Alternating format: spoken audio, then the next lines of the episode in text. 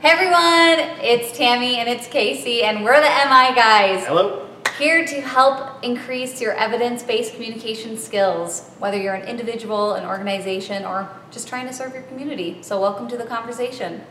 So, today's question All right. is about executive functioning. Okay. What is it, Okay. and can you elaborate on that? Sure. Um, What do we need to know about it? I throw that term out a lot. Um, I actually have to give credit where credit is due to um, Susan Dreyfus, who uh, brilliant, brilliant woman, and who she was the secretary of Department of Social and Health Services in Washington State, and I was doing work across all the different divisions within that department. And she and I had multiple conversations, and the more, and she, her brain processes incredibly quickly. She's just a, Mhm. a brilliant woman. And what she started connecting the dots, and she said this multiple times. Every time she and I would get together have a conversation, she's like, Casey, I know there is some correlation, there's some relationship between motivational learning and executive functioning. I'm like, hmm, okay. Just knowing she's way smarter than me, and I'm sure that that's true. um, and, it. but it was almost every single time we got together. And, and finally, you know, in the midst of just my own busyness and all the things that would draw me in a hundred different directions, I thought after about the 50th time she brought this up, like, I know there's something there. There's so much data and research around executive functioning and trauma. And, and then, you know, when she shifted her position and, you know, uh, works with lots of larger organizations, I just was my time to just go, okay, I need to look at what is she talking about. And so I was starting to read on executive function. I'm like, why, what, what is she picking up from this? I mean, where was she seeing this correlation?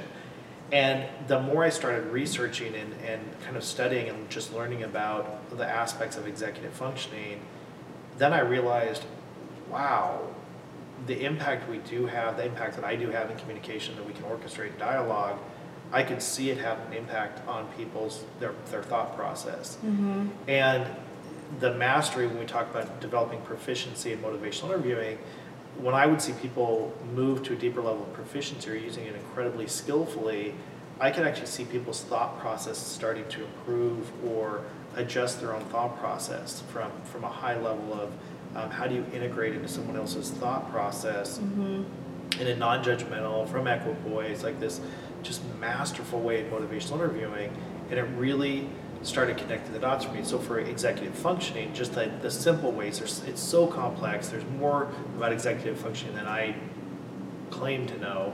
Um, but what I do understand is that it is the executive function is just like the chief executive officer of your brain. It's how do you manage things? How do you organize things? How do you have things running smoothly and properly in your life? Okay. How do you cope with complex situations? Mm-hmm. Um, how do you manage uh, and problem solve?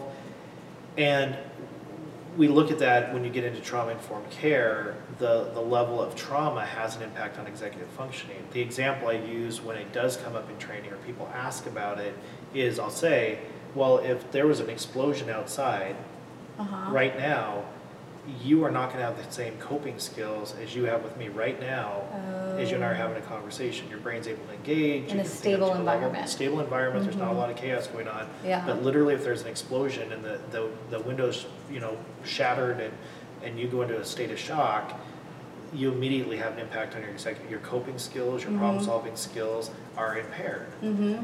And Makes so much sense. Right, and so when you have people that are chronically exposed to trauma, there's going to be impairments to their problem solving and coping skills. Like long, like um, Absolutely. just in their day to day, even in a stable environment. Absolutely, and if you're in a survival mode, or from, from people that experience chronic trauma or have had trauma in their lives, when that starts to come up, we know it has an impact on executive functioning. Okay. So if you're a CEO of a large corporation and all of a sudden the stock market crashes, right? I mean, just even look on your face is like, Oh, right. Yeah. And you- so you get into a reactive mode, it tends to be less proactive. When everything's running smoothly, we can be forward thinking, we can bring spiritual and values based components to it. It's so much easier to navigate um, and think more proactively and progressively when those things are going on. But as soon as Hmm. trauma is introduced to a situation or crisis is, there is there can be a significant impact to our decision making process. Okay. So that's executive functioning. So that can kind of teach teach people to not make as clear decisions and or to be more reactive if their executive functioning is impaired.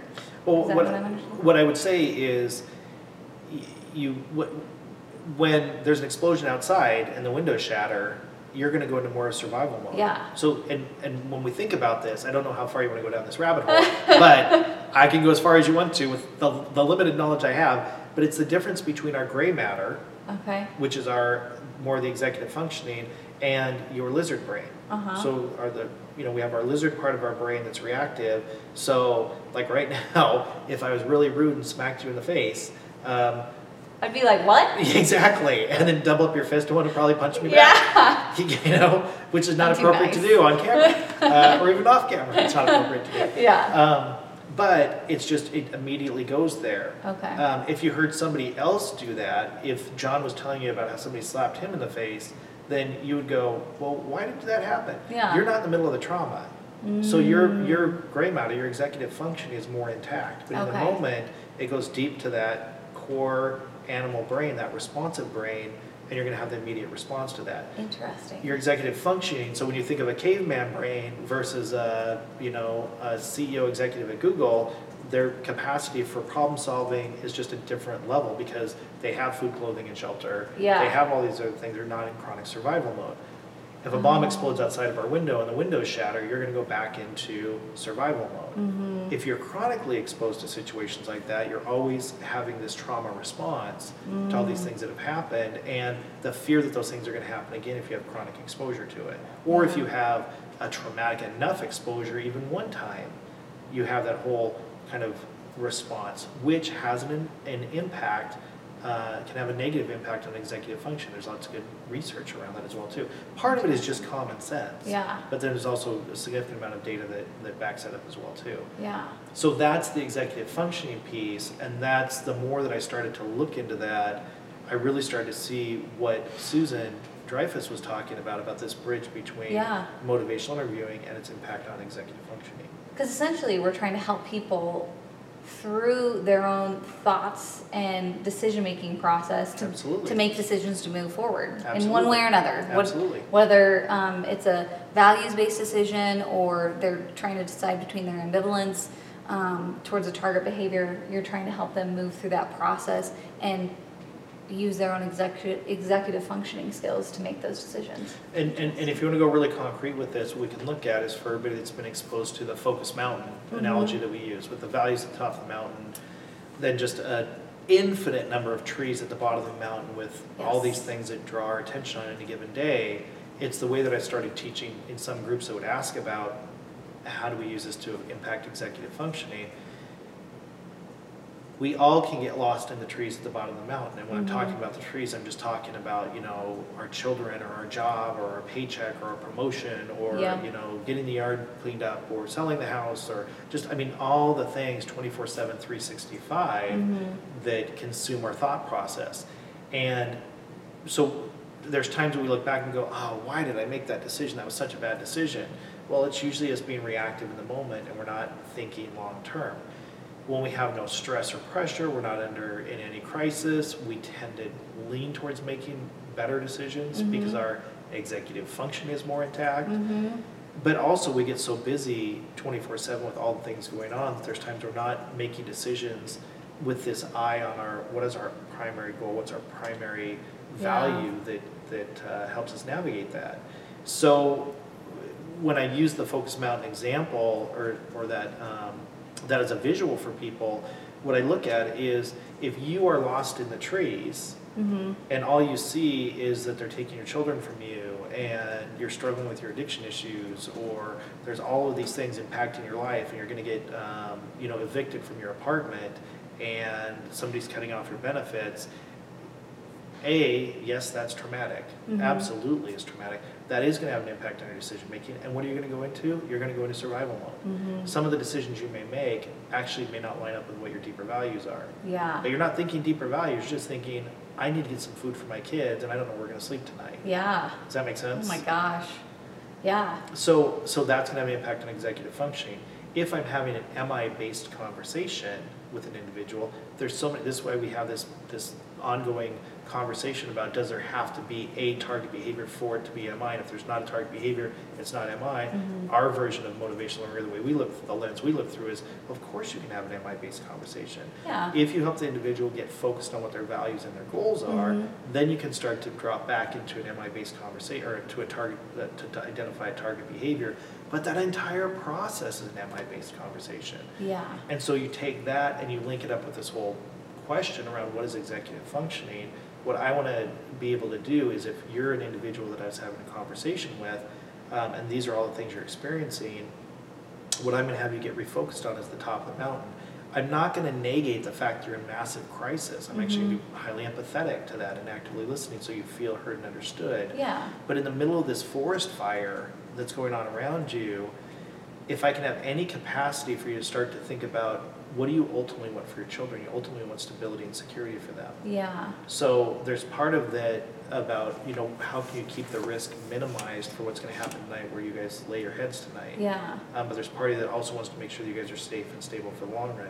It Yeah. literally is trying to bring your executive functioning into the equation, not just have you make a series of a crisis response or trauma. Quick. Exactly. hmm Decisions. Um, right. Well, and what's really fascinating about that too is you're taking the, the conversation, if we look at the Focus Mountain, Right. from this smaller detail, which is important by all Absolutely. means, but you're really looking at the bigger picture as to why that smaller detail is Absolutely. important. And instead of looking at the smaller detail as the end all be all, we're trying to focus them on really what is driving them to have that and then to look at all the options, including that smaller detail that we were talking about before.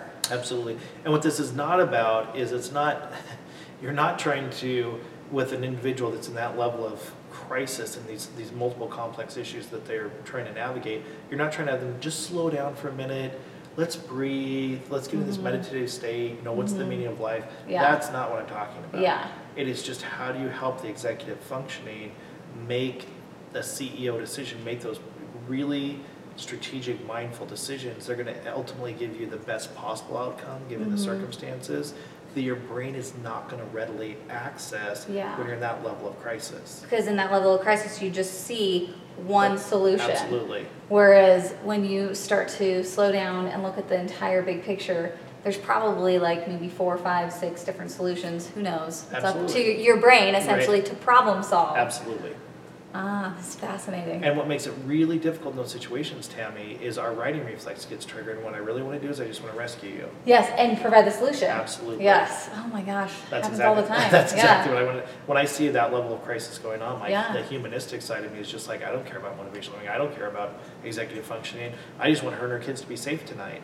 There, there's nothing wrong with that, and and it's not that's not a bad. It's not negative. It's not the you know a Mhm. mismatched approach, but it also does nothing for you to develop your executive functioning. Yeah.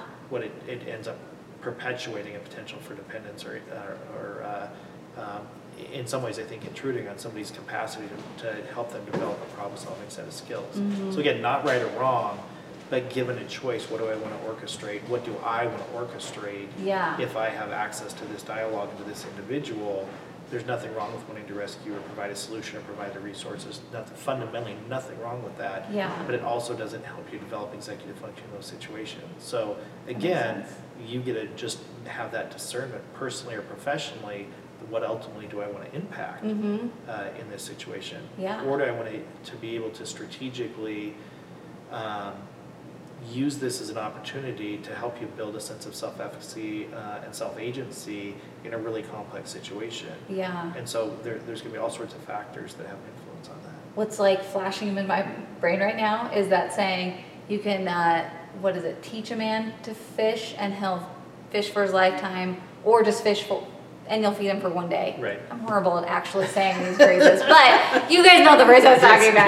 Yes, yes. yeah, That's and it's kind of like that. That's you're exactly you're it. teaching them to fend for themselves and to be able to make those decisions and Yes. and process and all that type of stuff, rather than just providing the solution and Yes. taking care of them for one day. And the, and the level, what I can't um, express enough is the level of internal restraint to manage your righting reflex or your the humanistic compassion response to just fix the situation. Yeah. It you we really are overriding this humanistic response. And again, what I'll say the tenth time is there's nothing wrong with that. Mm-hmm. There's, there's not something patently wrong.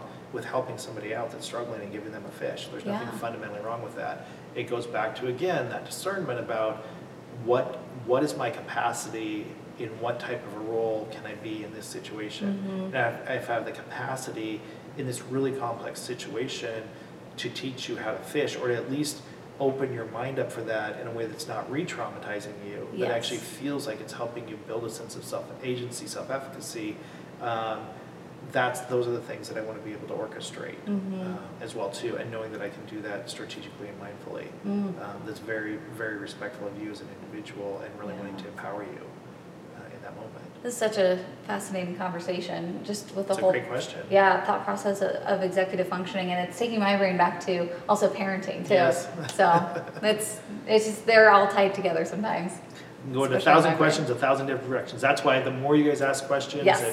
and, and want me to kind of spew the things that I think or know or think that I know, uh, um, just keep asking. But I, Yes. this is our favorite thing to do is, is have these kind of conversations, especially if you find them value added. So we Mhm. mostly want you to continue to uh, ask the questions and provide the, the dialogue for us that you find value added that helps advance you personally and professionally Yes. uh, in your own growth and, uh, and professional development. So, Personal questions, pre- uh, professional questions, situational questions, send them our way.